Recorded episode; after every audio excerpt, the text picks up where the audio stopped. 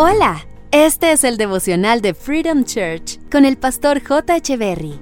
Bienvenidos. Hey, ¿qué tal? ¿Cómo están? Es un gusto estar nuevamente con ustedes. Mateo capítulo 9, verso 17 nos enseña, Nadie pone vino nuevo en cueros viejos, pues los cueros viejos se reventarían por la presión y el vino se derramaría, y los cueros quedarían arruinados.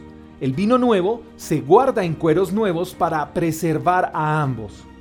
Los cueros u odres tipifican nuestra vida y el vino tipifica las bendiciones de Dios.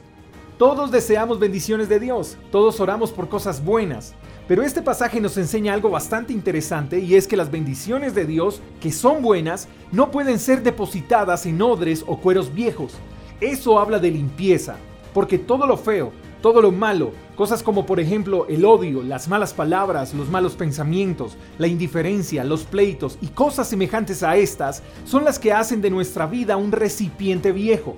Así que para recibir ese nuevo vino de Dios, esas buenas bendiciones de Él, tenemos que ser odres nuevos, recipientes nuevos, y para eso tenemos que sacar de nuestras vidas todas las cosas feas porque no podemos pretender recibir cosas nuevas de parte de Dios si nuestras manos están llenas de cosas feas y viejas. Ahora, déjame decirte una cosa más. Existen personas que no renuncian a cosas viejas porque piensan que primero hay que recibir lo nuevo para así dejarlo viejo. Personas que se aferran, por ejemplo, a cosas materiales viejísimas. No puedo salir de esta sala porque fue la sala del tatarabuelo y él se la heredó a mi bisabuelo y mi bisabuelo a mi abuelo y mi abuelo a mi mamá y mi mamá me la heredó a mí y yo se la heredaré a mis hijos y mis hijos tendrán que heredársela a mis nietos, así de generación a generación. Espero que tú no seas de esas personas que por pensar así solo viven una vida vintage y solo dejan como herencia cosas viejas que huelen a feo. Si queremos recibir lo nuevo de Dios, tenemos que tener una vida renovada, una mente nueva, un corazón nuevo. Porque pretender recibir todas estas cosas nuevas de Dios siendo recipientes viejos es como coser un parche sobre una prenda nueva. Todo se echaría a perder. La pregunta es, ¿qué estás dispuesto a dejar atrás para recibir lo nuevo de Dios?